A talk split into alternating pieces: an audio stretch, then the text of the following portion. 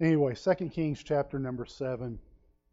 I want to speak on the subject of we do not well. I want to take a little phrase from this from this uh, story, and I'm going to go back and, and somebody told me something about um, doing history and stuff. I'm going to give you history this morning, so I've got a we'll look at the Bible history and build up to what we're going to read, and then uh, that'll probably be at least two thirds of the sermon, and then I've got just a, a, real quick actual sermon we'll get to at the very end.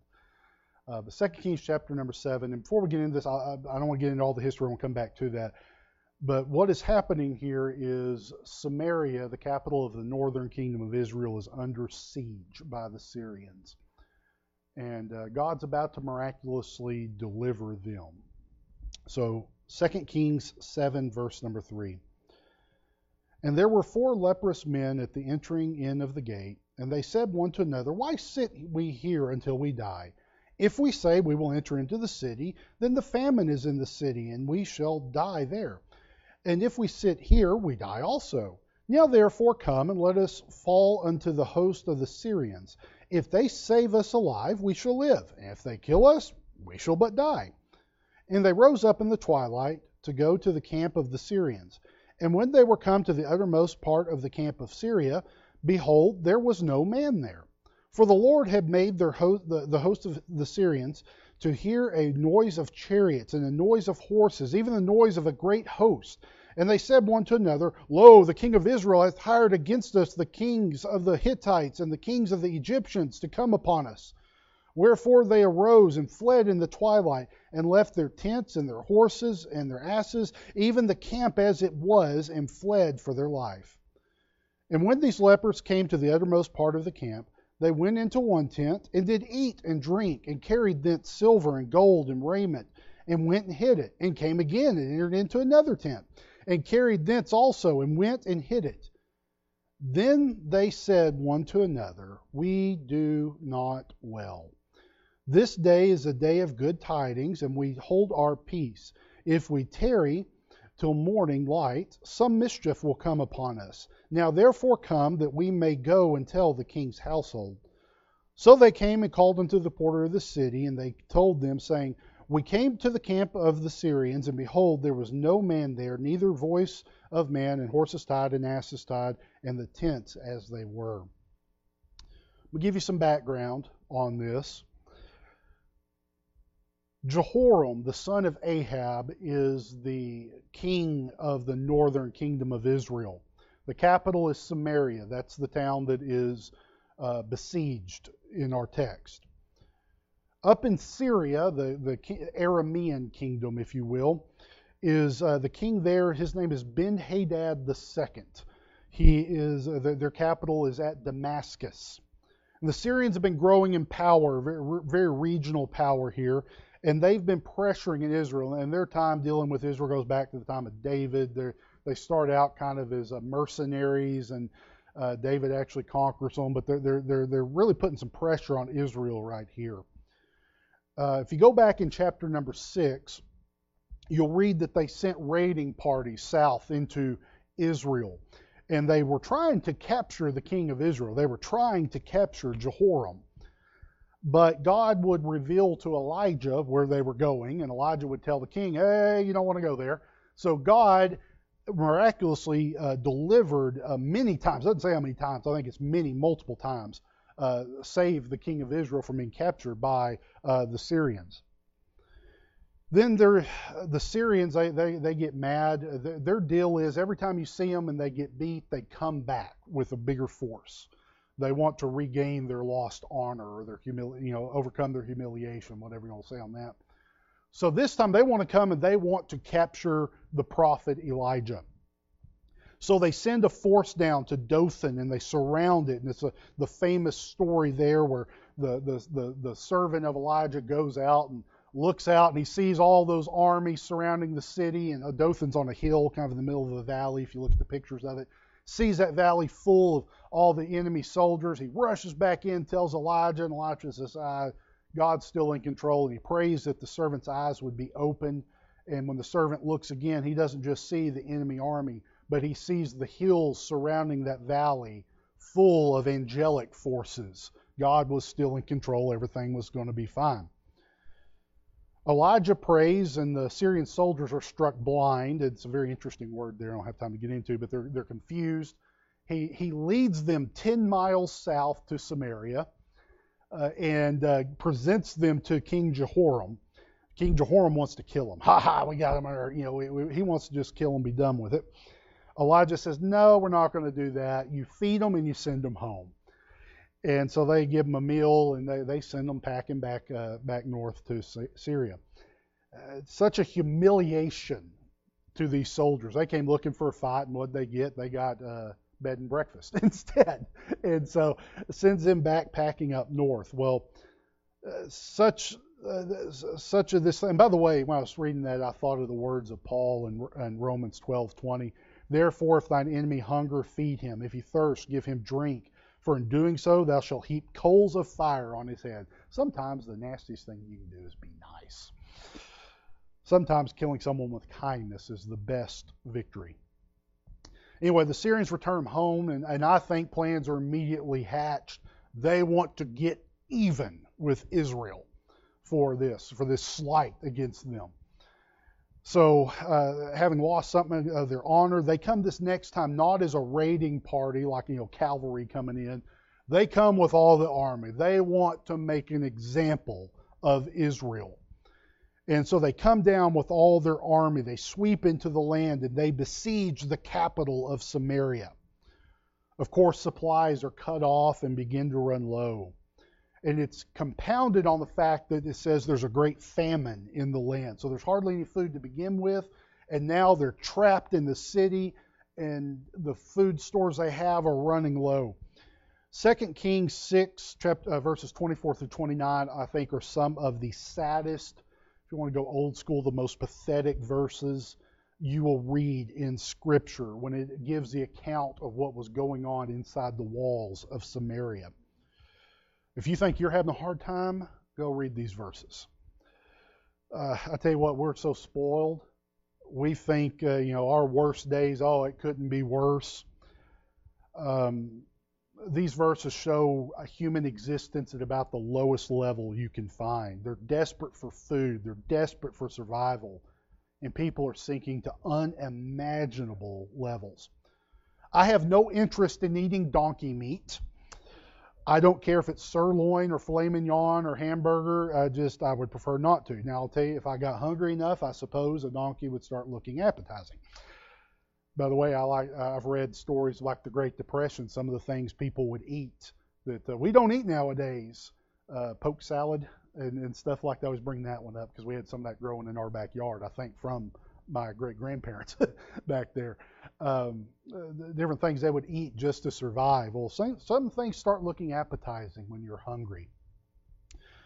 There in the butcher shops of besieged Samaria, the most undesirable piece of donkey flesh, the head of the donkey, sold for 80 shekels if you take that price and you go by the weight, that's what I like to do to find value of things in the Old Testament. I take that weight in, in silver and see what that's worth today. That is six or seven hundred and sixty dollars at today's silver prices. Which, by the way, is even worse than it sounds because in the New Testament, one shekel is a common man's labor uh, wage. So basically, you're saying two years' labor for the common man and he is uh, that, that's what it costs to get a donkey's head to eat.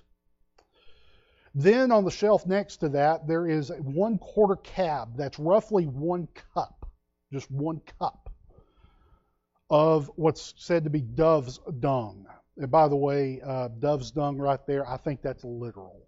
Some people try to make that as some kind of plant, and um, I, I think this literally is bird poop. I'm just being honest with you. So, well, how'd they get that in the middle of a famine? Because they had doves and things for sacrifices. And that stuff piled up and, and they, they had it. And that's not a lot. Um, people say, well, it's some kind of plant. Well, how did they go out and get the plant in the middle of a famine, in the middle of a siege?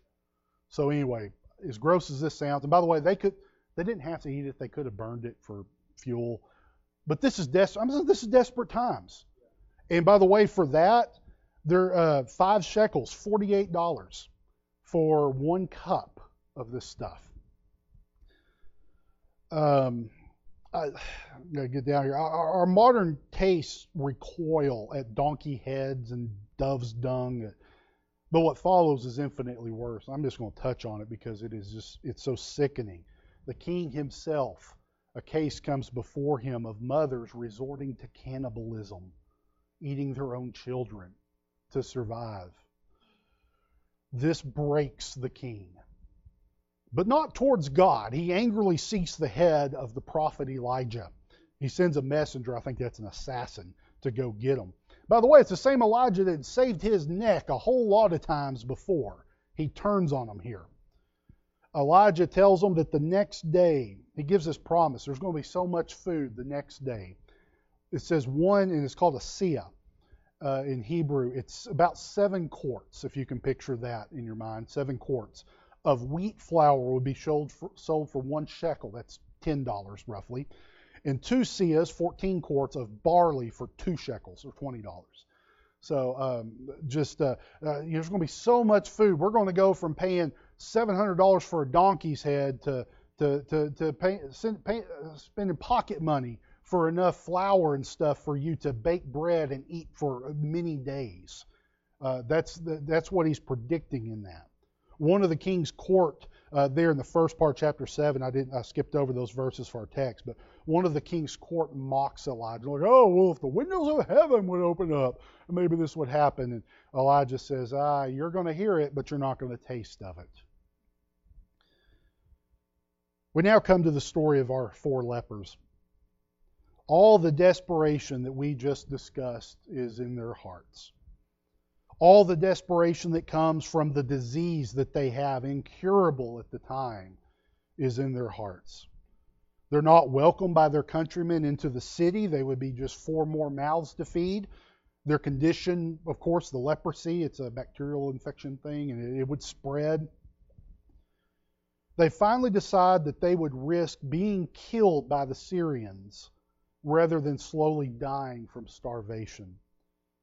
By the way, it does seem that the Syrians may have treated their lepers a little better. Go read the story of Naaman. Naaman was a Syrian general, and he was still a general, even though he was a leper. So it appears they, they probably treat him a little bit better than, uh, you know, maybe not quite the outcasts they were in Israel. So these four lepers start to make their way towards the campfires of the surrounding Syrian army. Now, God had already worked a miracle before the lepers made their desperate decision. He made the Syrians just to hear the sound of an approaching army. And in their fear, they thought, oh my goodness, they've hired mercenaries from the Hittites. They're up in the uh, kind of Turkey area, or the Egyptians down south.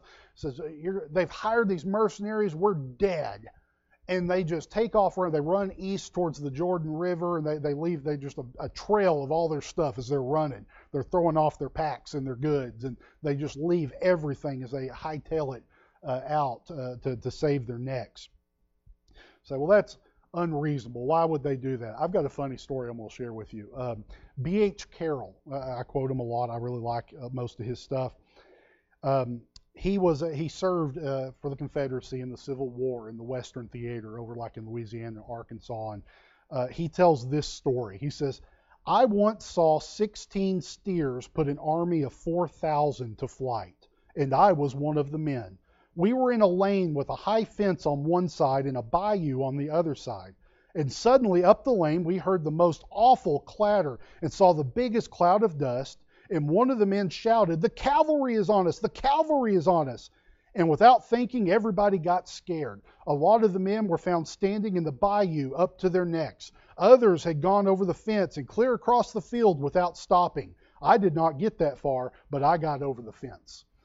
It doesn't take much to spook people. It really doesn't. These four lepers found the camp empty and they started to live it up they sit down at a table. I, I imagine the table's already set and it's got all the food and everything. They sit down and they eat like kings. They they actually go. They they get armfuls of gold and silver and all these you know precious things, and they they get these armfuls and they go and they go hide them And then they come back and they get another armload. And they go back and hide it. They're like, they don't want anything to happen. We're, we're, we're gonna we're gonna save this stuff. We're gonna make sure nobody we don't lose this. While we've got a got a chance of getting it. Them with full bellies and full arms, they come to realization. They had never had such wealth in their hands. They had never had such food at their disposal. Their joy turned to sad conviction. And we find the phrase, we do not well.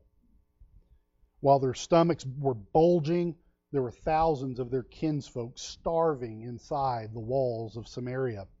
While their pockets were bulging with gold and jewels, there were those trading all their life savings for the last meal of donkey head stew. While their hearts were bursting with joy at God's deliverance, there were thousands who had given up hope. What if the Syrians returned? What if whoever scared off the Syrians came back? How could their countrymen know that victory and deliverance had come? The four lepers knew their responsibility, their duty was to go and tell the city what they had found. They go to the city, and the king sends out scouts to check their story. The word comes back that it's just like the lepers said the stampede. Uh, you know, they just the army just left. It's all sitting out there. There's food, there's gold, everything is just they just ran off. Then there's a stampede of starving people that rushes out of the city to spoil the Syrian camp. And oh, that one guy that doubted, he got trampled, kind of like Black Friday at Walmart. He got trampled by those people rushing out of the gates. I find that phrase haunting that the four lepers said, We do not well. They had their stomachs full. That sounds pretty good. They had their pockets full. That sounds pretty good. They could have gone from being outcasts to living like kings. They had a wealth of an army at their disposal. Yet their hearts melted as they realized they had a duty to their brethren in the city to tell them. All that's introduction, now the sermon. I believe many Christians are in a similar place to those lepers as they were in the camp.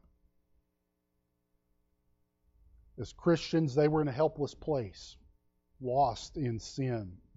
They were doomed by their sin to death. The wages of sin is death. Yet they stepped out in faith. They trusted God. And they found the victory that only God could give. Only God can give the victory in salvation. Only God can give the victory over sin. These Christians, they found the riches that only God can provide. But like these lepers, they gorge themselves on the blessings and hoard away the treasures God provides to them. All the while, there are friends, neighbors, colleagues, strangers that are still trapped and hopeless. These do not know of the victory that God has provided for us. These do not know of Christ's love and sacrifice for us. These do not know of the hope and peace and joy that God has waiting for us. How will they know? Well, somebody has to go and tell them. A few observations there from verse number 9. First, we must acknowledge our error and change. We do not well. By the way, that's textbook repentance. I find that I'm going the wrong way, I'm doing the wrong thing, and I change and I start going back the other way. If we're not trying to get the gospel out, and you say, well, what does that look like? There's a lot of ways to help get the gospel out through personal evangelism, through church evangelism, through family instruction, through missions trips, missions giving, you name it. We could go on and on and on. The, the, the possibilities are limitless. If we're not helping, we need to repent and start to do something. If you can, you go. If you can, you give. And one thing we all can do is pray. And by the way, that is the most important thing. The second observation is be sure that the message is the gospel. They said, This day is a day of good tidings. That's literally what the gospel means. The gospel means good news. The gospel that Christ came to this earth, that he died for us, that he rose again in victory, and now offers salvation to all who put their faith in him. The gospel is not putting certain political parties in power. The gospel is not just showing God's love to, to people through acts of service. God's the, the gospel is not just helping improve the welfare of people around the world that are in need. Those are noble. They are. But they cannot begin to touch man's greatest need. Man's greatest need is the gospel. People need the gospel. Third, the gospel is only powerless if it is not shared. It says, and we hold our peace. The Syrian army would have still been defeated, even if the lepers had not gone and told the city. Victory had already been won, already been given by God. I tell you that Christ has already won the victory for the salvation of sinners. It's over. Sin defeated, death defeated. The victory is there. It is our job to proclaim the victory to show the enslaved to sin that they're on the losing side, that they need to come on over to the winning side. Romans 10 13 through 15. For whosoever shall call upon the name of the Lord shall be saved. There's the gospel in a nutshell right there. How then shall they call on him whom they have not believed? How shall they believe in him whom they have not heard? And how shall they hear without a preacher, someone to tell them? And how shall they preach except they be sent? By the way, we've all been sent. Go ye therefore and teach all nations. Matthew 28, Mark 16. And how shall they preach except they be sent? As is written, how beautiful are the feet of them that preach the gospel of peace and bring glad tidings of good things. Fourth thing, there's an urgency to the mission. It says, if we tarry till the morning light, some mischief will come upon us. I, I do not know how long I have on this earth. I do not know how long others have. We were talking about it before. 98, 98 years old for Maxine. That's amazing. I, I don't think a lot of us are going to make that. Yeah. So some of us wearing out faster than others. that's a that's amazing. That, and also we celebrate that, and we should. I, I, also, I'm thankful. I tell people one well, the first thing I tell people, I said, "You're not gonna believe we've got we got like three people overnight. This is amazing. I always tell people about the Gainers and the, and the McDonald's. I love to tell about them. And, and uh, uh, anyway, but we don't know how long we have. We don't know how long other people have. Souls are too valuable to risk delaying. 2 Corinthians 6 2 says, Behold, now is the accepted time. Behold, now is the day of salvation. Fifth, and as musicians come on this, the call to service sounds today. Now, therefore, come that we may go and tell the king's household. We see the need. We know the solution. We know the urgency.